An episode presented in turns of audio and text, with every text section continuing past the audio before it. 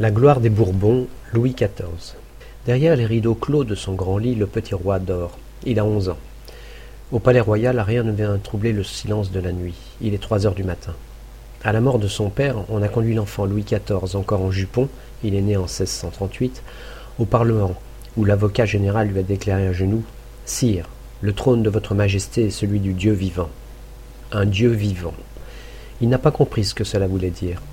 Il n'a pas compris que désormais il devenait le maître absolu de vingt millions d'hommes, de femmes, d'enfants.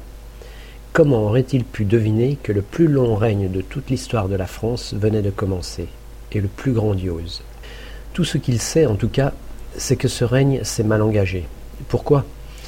Parce que sa mère, Anne d'Autriche, est régente, et qu'elle a pris pour euh, Premier ministre un petit Italien malin et rusé, formé par Richelieu, cardinal lui aussi, Jules Mazarin. Parce que les grands, toujours eux, ne supportent pas ce Mazarin, dont les origines sont fort humbles. Son père était maître d'hôtel et son grand-père un simple pêcheur sicilien. Parce que le Parlement croit l'heure venue de jouer le rôle dévolu aujourd'hui à l'Assemblée nationale et au Sénat, c'est-à-dire celui de faire les lois, rôle que nos rois lui refusent. Le comble, c'est que la France au dehors n'a jamais été aussi puissante. Nos armées, sous le commandement du prince de Condé, ont définitivement écrasé à Lens les Espagnols. On a signé les traités de Westphalie, lesquels ôtent à l'empereur sa puissance en Allemagne et donnent à la France l'Alsace ainsi que les trois évêchés, Metz, Toul, Verdun. Les Français veulent l'ignorer. Le peuple, après l'arrestation d'un parlementaire, le conseiller Broussel, s'insurge. Le duc de Beaufort s'évade de Vincennes, où l'a enfermé Mazarin. Paris se hérisse de 1260 barricades. Les grands se préparent à prendre les armes contre Mazarin, tandis que Condé dispose l'armée de Flandre autour de Paris. Louis XIV va-t-il devenir le prisonnier des Parisiens insurgés? L'orgueilleuse Anne d'Autriche prend tout à coup une décision d'une gravité extrême. En pleine nuit, 6 janvier 1649, elle annonce qu'elle va s'enfuir avec le roi et Mazarin. Le petit roi s'éveille en sursaut, on lui annonce qu'il faut se lever. On le conduit avec son jeune frère Philippe jusqu'à l'un des carrosses rangés devant le palais royal. Anne d'Autriche, Mazarin, puis les princes vont rejoindre le roi. Ils quittent Paris et se réfugient à Saint-Germain. Un peu plus tard, les insurgés et le Parlement, désespérés d'avoir perdu leur roi, supplieront qu'il revienne. À son retour, on l'acclame, mais il n'oubliera jamais l'injure reçue des Parisiens, la fuite déshonorante en pleine nuit. Il fera édifier le plus beau palais du monde à Versailles et y conduira la cour et le gouvernement.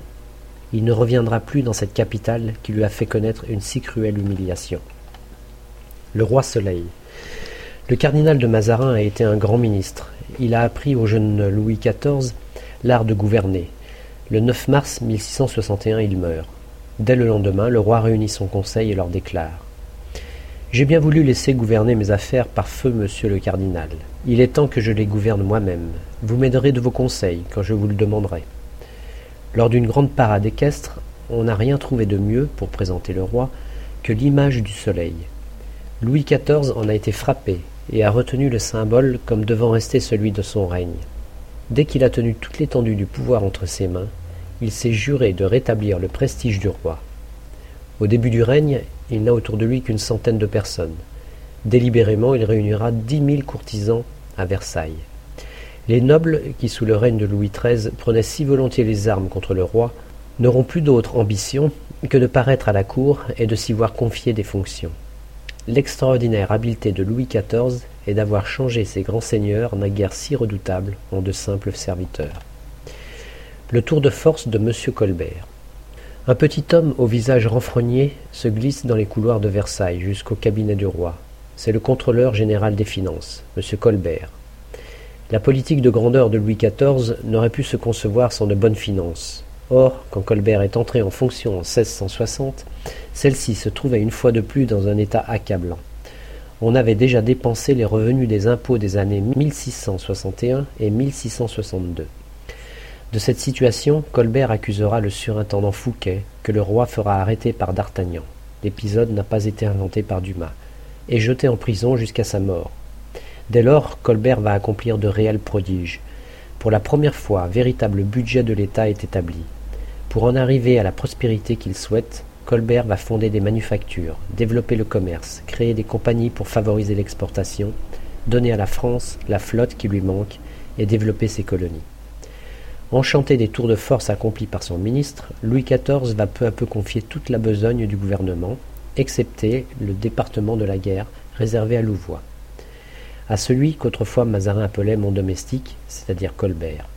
Celui-ci va occuper tous les ministères en même temps finances, beaux-arts, travaux publics, commerce, industrie, marine, agriculture, colonies.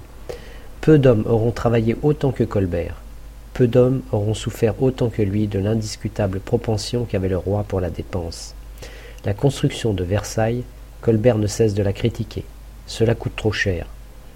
Autre critique de Colbert, les fêtes magnifiques que le roi offre à ses courtisans.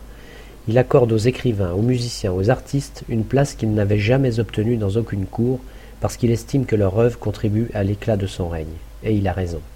Un jour, Louis XIV s'est écrié L'État, c'est moi. Tout au long de son règne, il l'a prouvé. Lui, le roi très chrétien, a voulu que la religion ne découle que de sa personne. Il est entré en conflit avec le pape. Il a persécuté les catholiques intransigeants et voulu contraindre par la force les protestants à devenir catholiques. Mais il a aussi jeté le royaume dans d'interminables guerres. À la paix de Nimègue en 1678, la France a gagné la Franche-Comté. C'est le temps de la plus grande gloire de Louis XIV, auquel Paris décerne le nom de Louis le Grand. L'Europe s'unit de nouveau contre lui. On se bat pendant neuf ans, jusqu'à la paix de Ryswick, en 1697. Louis XIV doit rendre presque toutes les provinces annexées après le traité de Nimègue. À quoi bon tant de sang répandu, tant d'argent dépensé, tant de Français ruinés par des impôts trop lourds? Comme le roi Charles II d'Espagne n'a pas d'héritier, il a désigné pour lui succéder l'un des petits-fils du roi de France, le duc d'Anjou, qui deviendra Philippe V. Mais l'Europe va refuser cet accroissement de la puissance française. Les coalisés envahissent la France par le nord. Rien ne semble pouvoir les arrêter. Miracle, le maréchal de Villars les bat à Denain. La paix est signée à Utrecht en 1713. Philippe V garde son trône, mais celui que l'on nommait le plus grand roi du monde a senti vaciller le sien. Rien de plus triste que cette fin de règne. Le roi a perdu son fils, son petit-fils, presque toute sa famille. Comme héritier, il ne lui reste qu'un enfant de cinq ans, son arrière-petit-fils. Le soleil s'éteint. Il est midi le 25 août 1715, quand le petit dauphin entre dans la chambre de son arrière-grand-père. Le roi l'embrasse et lui dit Mignon, vous allez être un grand roi. Ne m'imitez pas dans le goût que j'ai eu pour les bâtiments, ni dans celui que j'ai eu pour la guerre. Suivez toujours les bons conseils. Tâchez de soulager vos peuples, ce que je suis assez malheureux pour n'avoir pas su faire. Un peu plus tard, il prononce cette phrase qui résume toute la pensée de son règne. Je m'en vais, mais l'État demeurera toujours. Le 1er septembre 1715, il meurt, impopulaire, comme les rois qui ont régné trop longtemps. Mais les peuples oublieront ses erreurs. Ils ne voudront se souvenir que de cette inestimable capitale laissée à son pays par le roi, la grandeur.